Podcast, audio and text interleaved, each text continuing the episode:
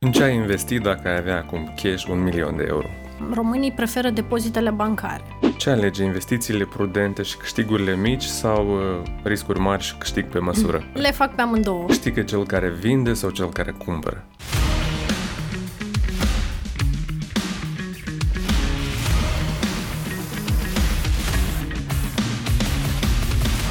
Playground. În fiecare săptămână cu Dumitru Ciorici. Prieteni, salutare și bine ați revenit din nou la Playground, locul unde discutăm despre tehnologii, antreprenoriat, dar și cum să reușești în lumea asta nebună. Cum să ne orientăm, discutăm astăzi cu Daniela Șerban, președinta Asociației privind relația cu investitorii la bursă din România. Important, din România. Da, e din România deocamdată, poate fi și din Moldova la un moment dat, de ce nu? Bun găsit și mulțumesc pentru invitație. Pentru cei care nu știu, Daniela este din Moldova, doar că acum are un accent mai de București, așa că îmi face plăcere să te văd la Chișinău și de mult ochiesc eu acest interviu, doar că nu întotdeauna se pliază planurile. Mă bucur că ești aici și până să trecem să discutăm despre bursă, bani, investiții, vreau te rog să ne spui în câteva fraze cum ai ajuns de la Chișinău la Bursa de Valori de la București. A fost foarte interesant și mă bucur și eu că sunt aici și sper că o să fiu mai des, pentru că eu îmi propun să vin mai des în următoarea perioadă la Chișinău și asta pentru că revin și în mediul de business, am urcat destul de mult profesional în România, astfel încât să pot să dezvolt anumite proiecte și în Republica Moldova și asta mă bucură și pe mine foarte mult, pentru că pot să dau înapoi din tot cât am învățat în ultimii ani. A fost o situație foarte interesantă cu Bursa de Valori București. Sigur că am început ASEM la finanțe, burse aici în Chișinău, pentru că tata a spus că e la mod, așa, burse, bănci, sună interesant. Și asta este facultatea pe care am urmat-o, finanțe, bănci, și după aceea m-am transferat și la ASE în București. Întâmplarea face să fi avut un part-time în timpul facultății la o companie de brokeraj, unde am început ca asistentul unui broker. După aceea mi-am luat certificările necesare și chiar am fost broker cu clienții mei în portofoliu și a fost o perioadă foarte intensă, pentru că era 2005, 2006, 2007, când știm cu toții că a fost acel vârf înaintea crizei financiare din întreaga lume. Dar a fost o perioadă intensă. Ulterior am fost la The Money Channel, a fost prima televiziune de business din România. Acolo am câștigat un concurs pe teme economice. Eram ultimul an de facultate, am aplicat la acel concurs, am fost prima câștigătoare a acelui concurs. Aveam 19 sau 20 de ani și după aceea am continuat colaborarea cu ei ca angajată. La Money Channel acopeream burse, că așa am ajuns la Bursa de Valori București, pentru că eu acopeream burse și continuarea a fost firească de a veni pe un rol de asistent sau de consilier a directorului general în zona de comunicare și acolo am rămas 7 ani. Dar ce te-a motivat să pleci în România? Asta e o întrebare bună și... Pentru că e foarte actuală și acum. Este o întrebare care rămâne actuală. Cred că m-a motivat dimensiunea pieței de capital, cu siguranță, pentru că începusem să studiez reglementările românești, pentru că și la SEMA aici studiam legea 297 a pieței de capital din România, legislația Băncii Naționale a României, ori în Moldova bursa era de-abia la început, erau câteva tranzacții, deschideam site-ul și nu se întâmpla mare lucru. Deci clar este vorba de o oportunitate și de un context în care puteam să evoluez profesional mult mai repede, dacă e într-o piață mai mare. Sigur, dacă ne raportăm la bursa din New York, oportunitățile ar fi fost și mai mari, dar a contat și distanța de casă în acel moment. Daniela, explică-ne pe scurt cum funcționează bursa. Chiar citisem o știre recent anul ăsta că Bursa de Valori de la București a devenit mai importantă, o pundere mai grea pe piața europeană. De ce? Da, Bursa de Valori București s-a dezvoltat și ea în ultimii ani destul de mult. Recent a fost promovată la o categorie superioară. Practic, piețele din întreaga lume se clasifică de către agenții internaționale în mai multe categorii în funcție de cât de mari sunt, cât de tranzacționate sunt, cum îi tratează pe investitori. Bursa de Valori București era în categoria piețelor de frontieră, adică cea mai mică. Zona limită UE și așa mai departe. Piață de frontieră ca tip și ca dimensiune. După aceea urmează piețele emergente, unde vorbim de piețe ca și țările emergente de altfel, în curs de dezvoltare, în creștere, cu tranzacții mai mari și piețe dezvoltate. Deci Bursa de Valori București a trecut de la categoria piețelor de frontieră la cea emergentă în viziunea unei agenții, FTSE Russell. Acum o întrebare. Unde se situează Bursa de Valori de la Chișinău? Sau există o categorie aici mai jos? Da, sau câteva? Da, există și categoria celor fără nicio categorie. Așa. Deci există zona de frontieră și restul. Dacă nu ajungi nici măcar la zona de frontieră, unde trebuie să ai un minim respect față de investitori, un minim valoare de tranzacționare, adică până și piața de frontieră este un statut pe care ți-l acordă în momentul în care ești deschis către investitorii internaționali de această dată. Acestea sunt niște indici, niște coșuri de piețe, de țări pe care investitorii globali îi mixează. Și au un indice de frontieră, amestecă România, Kuwait, China și fac un top. Fac un portofoliu, da, din acele acțiuni. Așa, și Bursa de Valori de la București a ajuns în zona emergentă. Ceea ce înseamnă... A ajuns în această categorie a piețelor emergente, ceea ce înseamnă că de anul viitor din 2020, din septembrie, când va avea loc efectiv această reclasificare, că practic este un an de tranziție, investitori de calibru mai mare vor cumpăra acele acțiuni care vor fi incluse în acel coș de acțiuni, de indice de piețe emergente. Practic, în piațele de frontieră sunt niște investitori mai micuți, în piețele de emergentă deja intri în vizorul unor investitori mai mari. Ce este interesant în acest an, cu tot tumultul de pe scena politică și cu toată volatilitatea de care a avut parte bursa, practic au avut scăderi foarte importante în decembrie-ianuarie, când guvernul a avut o ordonanță de guvern care introducea destul de multe taxe și taxa pe active bancare, schimba mai multe reguli pe piața pensiilor, fondurilor de pensii private, și atunci piața a suferit, dar pe parcursul acestui an și-a revenit și chiar România este în top 3 mondial cu randamente de peste 30% pentru principalul indice anul. Asta înseamnă că e foarte atractivă în momentul de față pentru investitorii europeni, cel puțin, dacă nu globali. Curios este că americanii sunt printre investitorii cei mai activi la Bursa de Valori București, însă da, și investitorii din Europa, special cei din Marea Britanie, acum e de văzut cu Brexit-ul ce se va întâmpla, dar și cei regionali se uită la România. Acum, România în ultimii, să spunem, 5 ani a fost o piață atractivă. Am avut noi listări de companii, au fost companii care au dat dividende foarte bune. Este o piață atractivă și este o piață care a generat randamente în ultimii 5 ani, chiar randamente foarte bune. Să admitem că eu sunt compania X și eu vreau să mă listez la bursă, adică urmăresc să atrag și alți acționari în cadrul companiei, să-mi cresc valoarea, devin mai vizibil, înțeleg că ăsta e rostul să te listezi la bursă. Ce trebuie să fac? Da, în primul rând trebuie să faci profit, cel puțin 3 ani, și să ai o dimensiune cât de cât rezonabilă și să ai o poveste, un viitor cu care să atrage cei investitori. Cât mai multe.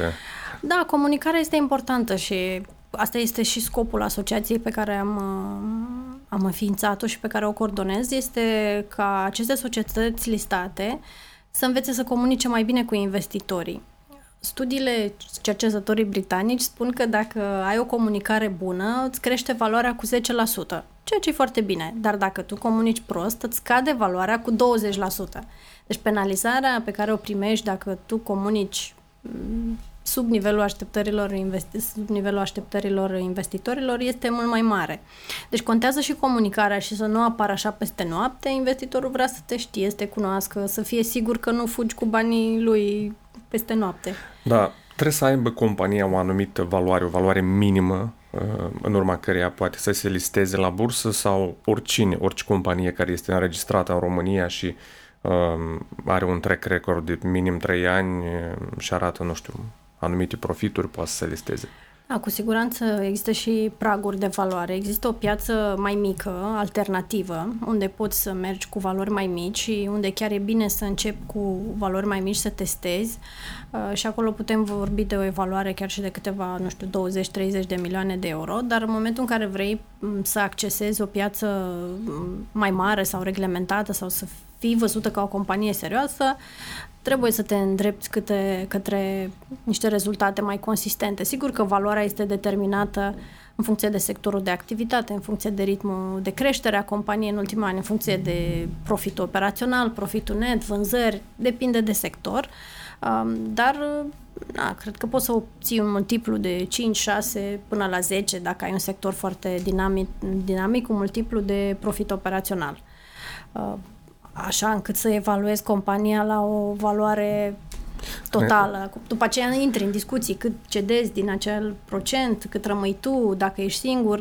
Așa ca pași, cred că e bine dacă te gândești să crești, să-ți iei mai întâi un investitor instituțional sau un business angel, cum se spune, cu care să crești alături de el, cu care să te obișnuiești să raportezi și altcuiva decât colegului de bancă sau poate nimănui, să implementezi niște reguli de transparență, de guvernanță, să ai un board, un consiliu de administrație, să-ți mai impui niște comitete interne, să faci rezultate financiare, nu știu, la 6 luni și după aceea încet, încet te îndrepți către bursă. Nu poate să fie un proces peste noapte. Când ai spus 30-50 de milioane, automat înțeleg că companiile de 1-2 milioane nu are niciun sens să se listeze pentru că s-ar putea să nu dea bine. Sau cum e? Cred că sunt prea mici, sunt costurile prea mari raportate la valoarea unei companii. Ce înseamnă costuri, apropo? Ce costuri ai când vii la bursă? Păi ai cu siguranță niște costuri de a te adapta la noile reglementări. Îți trebuie și oameni dedicați raportărilor, chiar și pe zona de juridic, trebuie să faci o AGA cel puțin o dată pe an. Să respecti niște reguli unde sunt implicați oameni, ai cheltuieli și așa mai departe. Asta vrei să spui. Cu siguranță, în plus, însăși procesul are nevoie iarăși de echipă de avocați, echipă de consultanți, financiar, buget, strategie pe 3 ani. Deci ai niște cheltuieli și când ai o companie de 1.000.000 de euro, nu cred că poți să te oprești așa din ce faci și să zici, gata, acum 6 luni pregătesc listarea. Ori în momentul în care ai deja o dimensiune suficientă și ai și poți să delegi, că de obicei la 1.000.000 de euro încă ești compania antreprenorială în care tu centrezi, tu dai cu capul. Și e bine să poți să-ți aloci timp, să te plimbi, nu știu, 2 luni, să vezi investitori. Tu trebuie să ai acest confort că lucrurile acasă se întâmplă în continuare și fără tine. Cum a fost în cazul Purcari, compania care deja toată lumea o cunoaște de la Chișinău, dar care deja înregistrează rezultate foarte bune și în România? Aș spune că Purcari este de departe un exemplu care a luat fața, dar a și fost un exemplu de succes inclusiv pentru Bursa de Valori București și în rândul companiilor românești, pentru că au venit cu o energie și cu un entuziasm ușor de remarcat.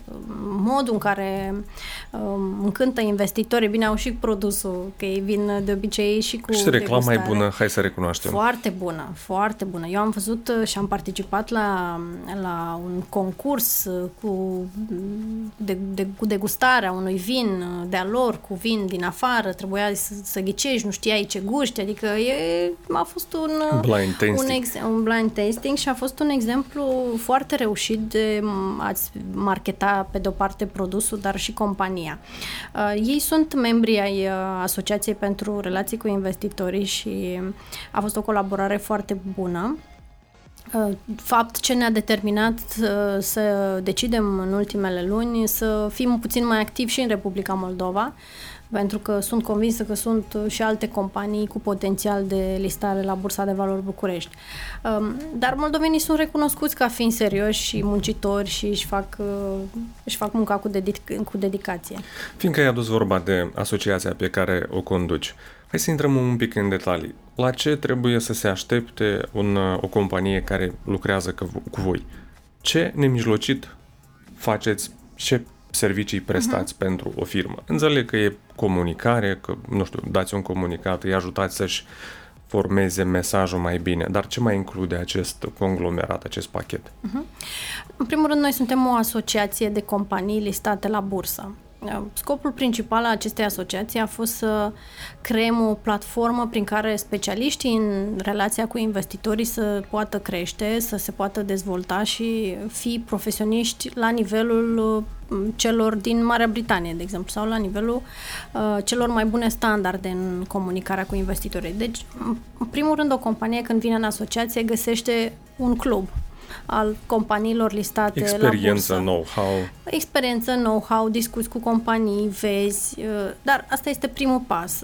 Sigur că în plus față de aceasta noi facem și studii de percepție, unde vedem care este starea de fapt, cum se comunică, cum nu se comunică. Acum plănuim un studiu de percepție a profesiei. Cine sunt acei oameni, cui raportează, pentru că fiind o profesie la început, încă lucrurile nu sunt foarte clare.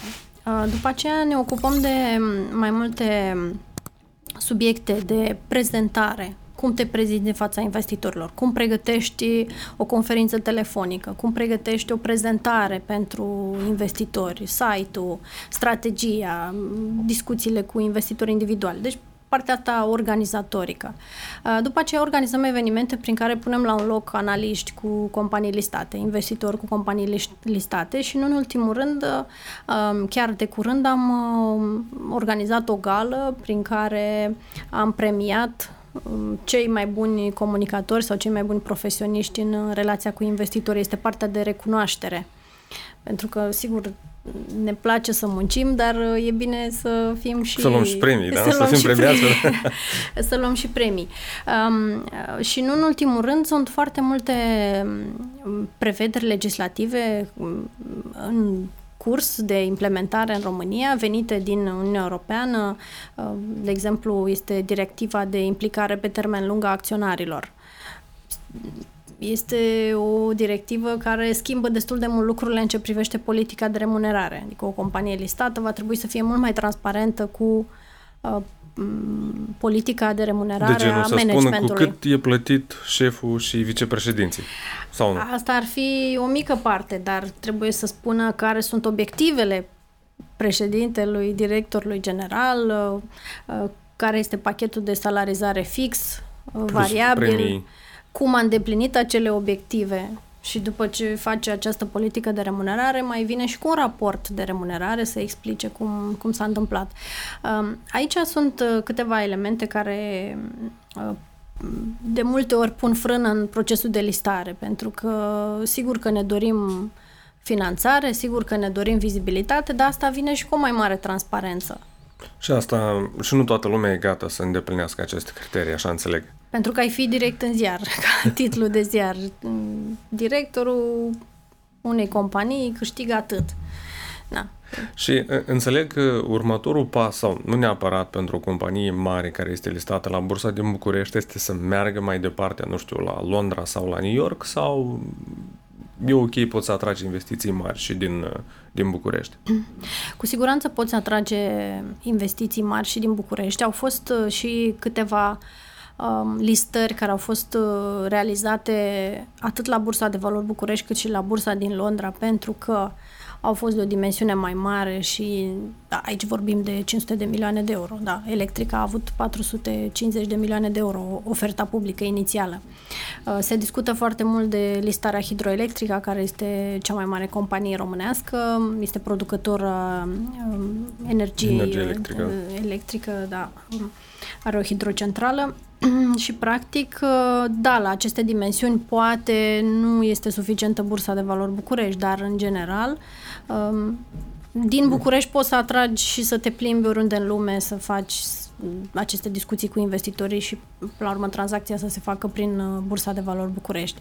E vorba de evaluare, până la urmă, de evaluarea pe care o obții fiind listat la Bursa de Valori București și, după aceea, lichiditatea pe care ai după, că ok, poate dacă tu ești o companie de tehnologie, te duci la NISE, te listezi la NISE, dar tu te bați cu alte încă 500 de companii de tehnologie și te pierzi. Ori la București ai fi singura companie de tehnologie și atenția ar fi mult mai mare asupra ta, plus că te cunoaște lumea mai ușor aici.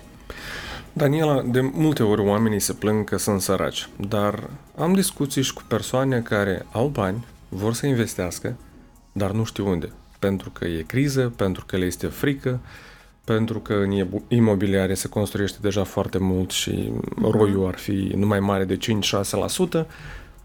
Unde ar trebui oamenii să-și direcționeze atenția în acest caz? Ce recomanzi tu?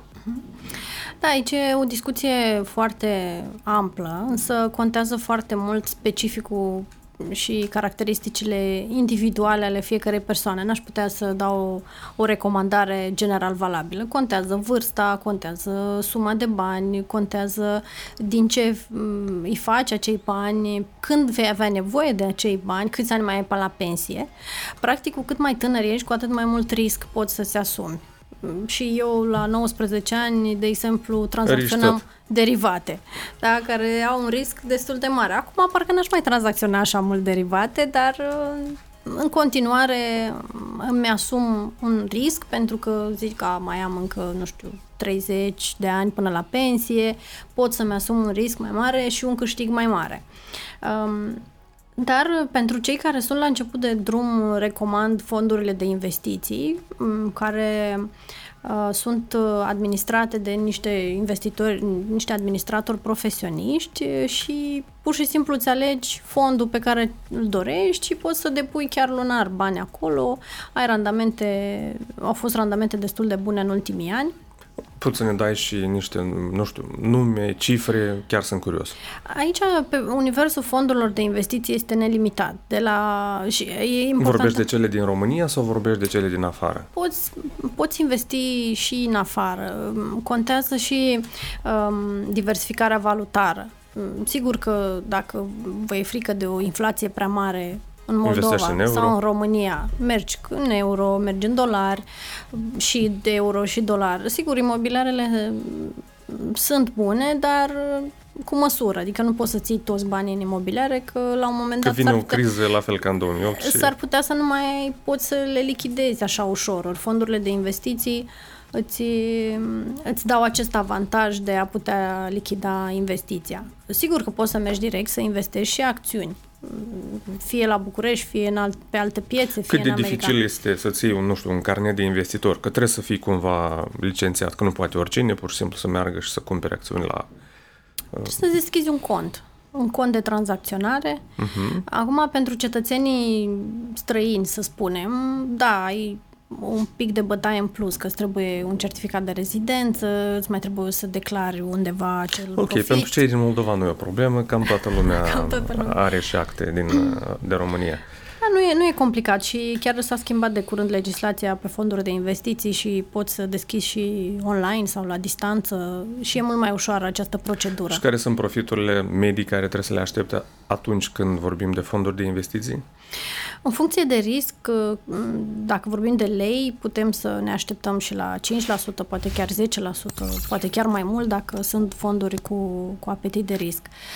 Pe euro și dolar, clar, randamentele sunt mult mai mici, dar... 3, 4, 5%. Depinde foarte mult.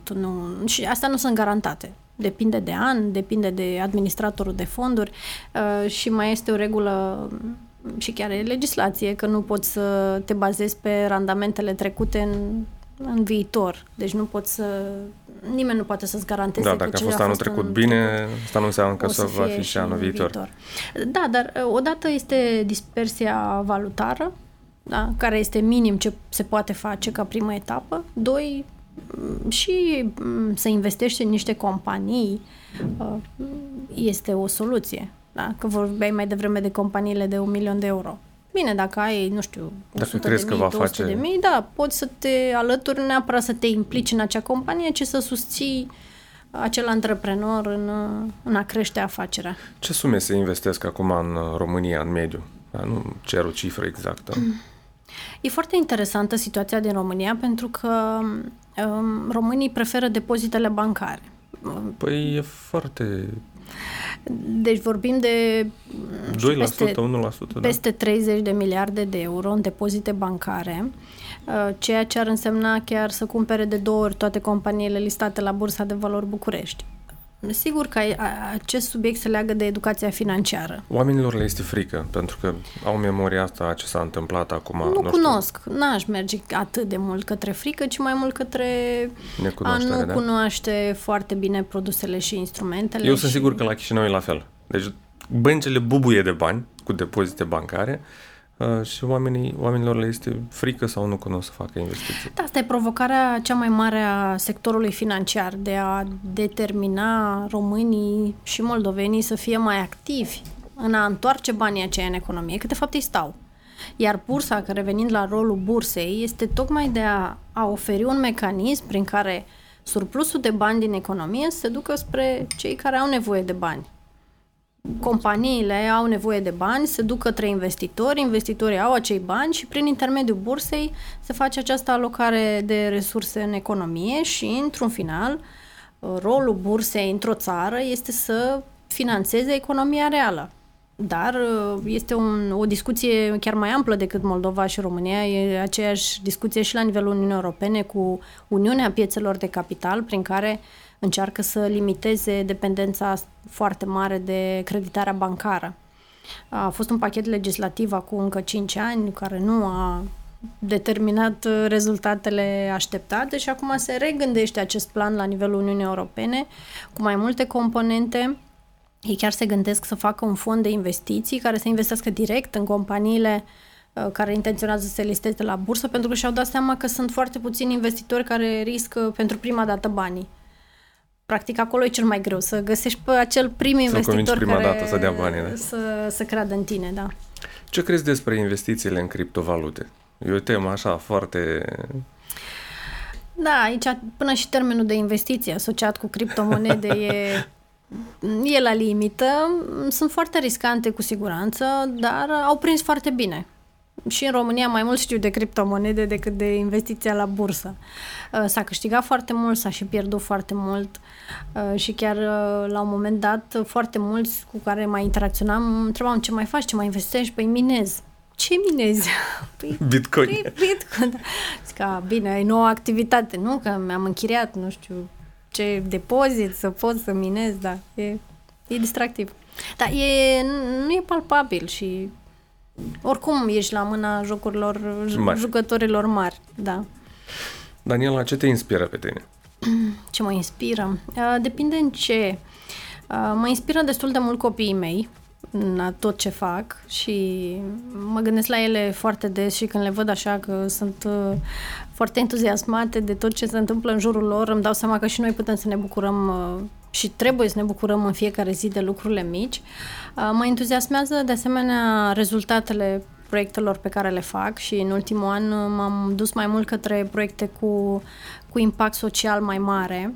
Sigur că asociația este unul din proiectele cele mai importante și de care mă ocup cu prioritate, însă m-am asociat și cu alte ONG-uri. Una dintre ele este Asociația Economiei Circulare și asta este o nouă tendință, cel puțin la nivel european, dacă America încă mai doarme, apropo de impactul pe care companiile le au asupra mediului în care își desfășoară activitatea, iar economia circulară este un nou model de afaceri în care tot ce facem noi ne gândim cum să utilizăm, să reutilizăm, să refolosim deșeurile ca materii prime. De reciclare în economie la nivel mare. Da, să consumăm mai puțin, să reutilizăm din produse, să reparăm anumite lucruri și alături de cei de la Asociația Economiei Circulare am organizat un târg cu vânzare de afaceri care urmează acest principiu. Am demarat de asemenea o campanie de informare în acest sens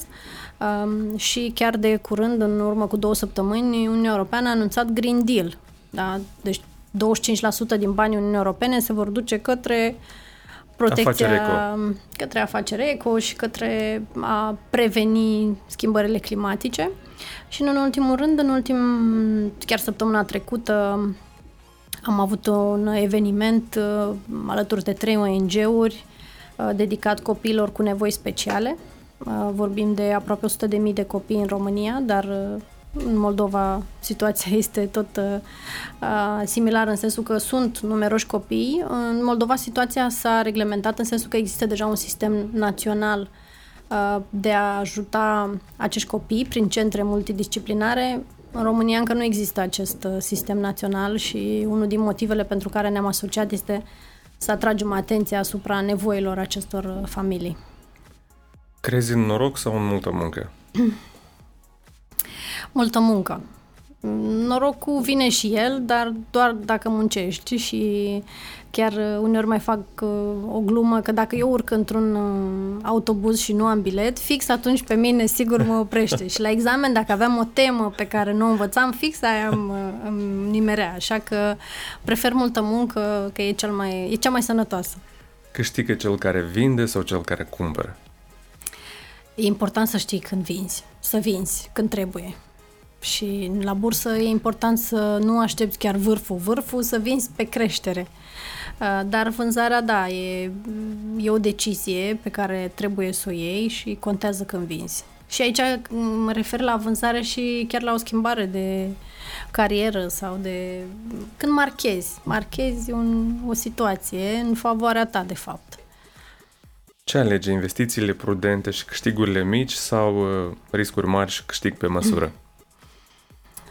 Încă ești tânără, foarte tânără. Le fac pe amândouă. În funcție de situație, îmi place să și risc și asta s-a și văzut în ultimii ani cu schimbările pe care le-am făcut în viața mea și mi-au reușit.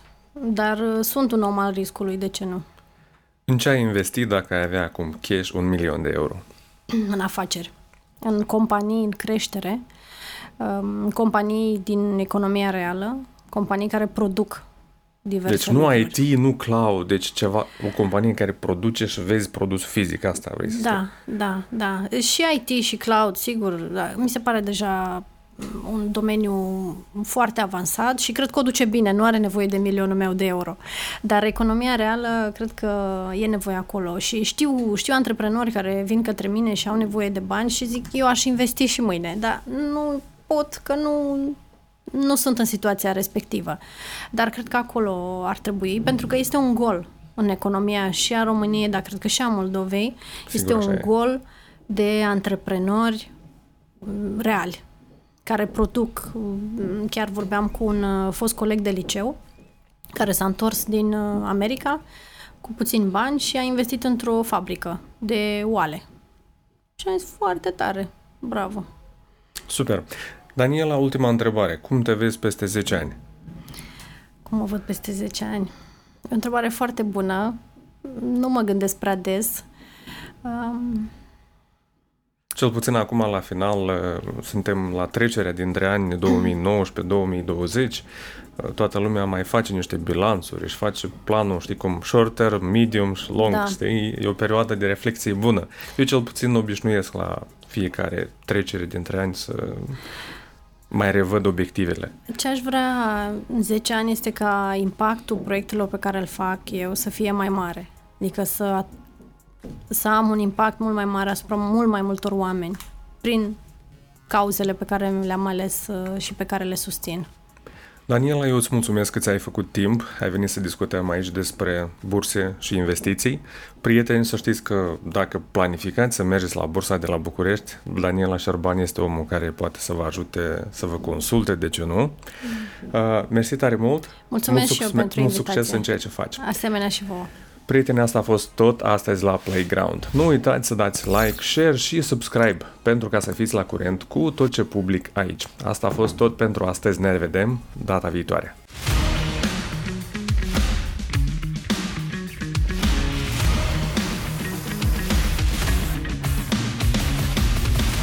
Playground. În fiecare săptămână cu Dumitru Ciorici.